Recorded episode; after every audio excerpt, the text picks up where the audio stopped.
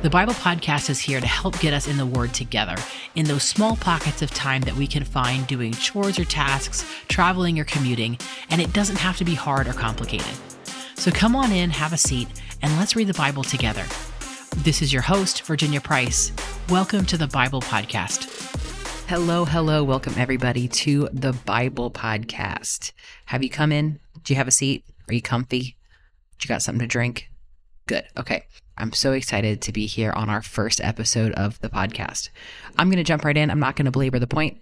Our very first theme for the Bible podcast this week is going to be loving well. What does it mean to love well? Love yourself, love others in your life. Um, there's so many different ways that we can approach this. And the chapters that I have picked for this particular um, study might be surprising, but there are things that the Lord had spoke to me. So it might be a little um, different than what you're expecting. And I hope that it is. Loving well, uh, this theme, as I pray every theme for this podcast goes that this theme came from the Lord. He said, This is what I want you to talk about first. And so this is what we're talking about first. Um, this week, we have five different ways that you can love well in different groups. And today it is loving well God, Jesus, and Holy Spirit. So let's just jump right into it and then I'll share some thoughts afterwards. This reading will be from Romans 5 in the NLT New Living Translation. This chapter is titled Faith Brings Joy.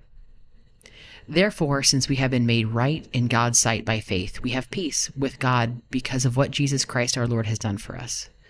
Because of our faith, Christ has brought us into this place of undeserving privilege where we now stand, and we confidently and joyfully look forward to sharing God's glory. We can rejoice too when we run into problems and trials, for we know that they help us develop endurance, and endurance develops strength of character, and character strengthens our confident hope of salvation. And this hope will not lead to disappointment, for we know how dearly God loved us, because he has given us the Holy Spirit to fill our hearts with his love. When we were utterly helpless, Christ came at just the right time and died for us sinners. Now, most people would not be willing to die for an upright person, though someone might perhaps be willing to die for a person who is especially good. But God showed his great love for us by sending Christ to die for us while we were still sinners. And since we have been made right in God's sight by the blood of Christ, he will certainly save us from God's condemnation. For since our friendship with God was restored by the death of his Son, while we were still his enemies, we will certainly be saved through the life of his Son. So now we can rejoice in our wonderful new relationship with God because our Lord Jesus Christ has made us friends of God. Adam and Christ contrasted. When Adam sinned, sin entered the world. Adam's sin brought death, so death spread to everyone, for everyone sinned. Yes, people sinned even before the law was given, but it was not counted as sin because there was not yet any law to break. Still, everyone died. From the time of Adam to the time of Moses, even those who did not obey an explicit command of God as Adam did. Now, Adam is a symbol, a representation of Christ who was yet to come, but there is a great difference between Adam's sin and God's gracious gift. For the sin of this one man, Adam brought death to many. But even greater is God's wonderful grace and his gift of forgiveness to many through this man, Jesus Christ. And the result of God's gracious gift is very different from the result of that one man's sin. For Adam's sin led to condemnation, but God's free gift leads to our being made right with him, even though we are guilty of many sins. For the sin of this one man, Adam caused death to rule over many. But even greater is God's wonderful grace and his gift of righteousness. For all who receive it will live in triumph over sin and death through this one man, Jesus Christ. Yes, Adam's one sin brings condemnation for everyone, but Christ's one act of righteousness brings a right relationship with God and new life for everyone. Because one person disobeyed God, many became sinners. But because one other person obeyed God, many will be made righteous. God's law was given so that people could see how sinful they were.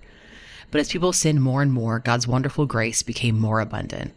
So just as sin ruled over all people and brought them to death, now God's wonderful grace rules instead, giving us right standing with God and resulting in eternal life through Christ Jesus our Lord. Now, the reason why I thought that this particular verse would be really great, or this chapter rather, would be really great for loving well and loving God well and loving Jesus well, is just to take that look. Take that look back at what God did for us and one of the things that I love about this chapter is it's not harping on what Adam did, the sin that Adam had, and letting us sit there and, and kind of wallow in the fact that we are sinners and, and that we are human and that we have fallen. But the chapter really highlights no, God loves us. He gave us his son. His son is the one that gives us the ability to be righteous before the Lord, right? We have to believe in him. So on this day, I want you to think about this verse and think about Romans 5. Think about how faith brings joy. Think about how Adam and Christ are contrasted here. Think about God's wonderful grace becoming more abundant. We have eternal life through Christ Jesus. And if we want to love God well, we should thank him and praise him and spend time meditating on what a wonderful gift he gave us. If we want to love Jesus well, we should we should spend time thanking him today for the sacrifice that he made. Jesus was human. Jesus was human on this earth.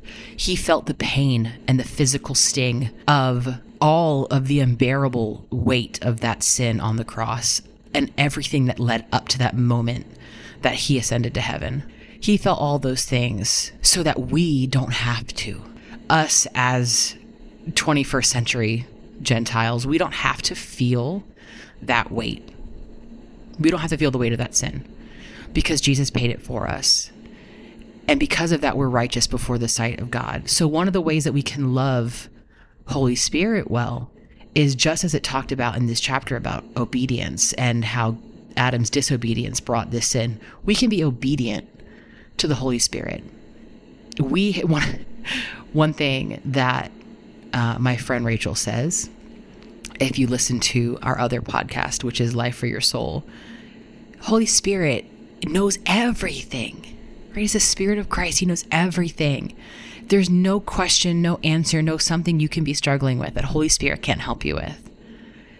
So we need to lean into that and lean into that fact that we have this, for a lack of a better word, encyclopedia, almanac, whatever you want to call it. We have such a resource and a gift in Holy Spirit. And yes, He will correct us and He will thankfully correct us and bring us into better alignment to God and give us ways that we can be obedient and to help our help each other, help ourselves, and help our relationship with the Lord. So, just some things to think about on how you can meditate on the different verses in this chapter and just spend some time today thinking about what does it mean for me to love God well and to love Jesus well and to love Holy Spirit well. I pray that blesses you and uh, join us tomorrow for another episode of the Bible Podcast. Thanks, everybody. Bye. Thank you for joining me today. I'm so glad to have you in our audience, and I hope you come over to our Instagram and join our community there at underscore the Bible podcast. Our podcast is a ministry production of the Sevenfold. If you'd like to know more about us and what we do, please visit our site at thesevenfold.com. Thanks again for joining me today, and until next time, much love from the Bible Podcast.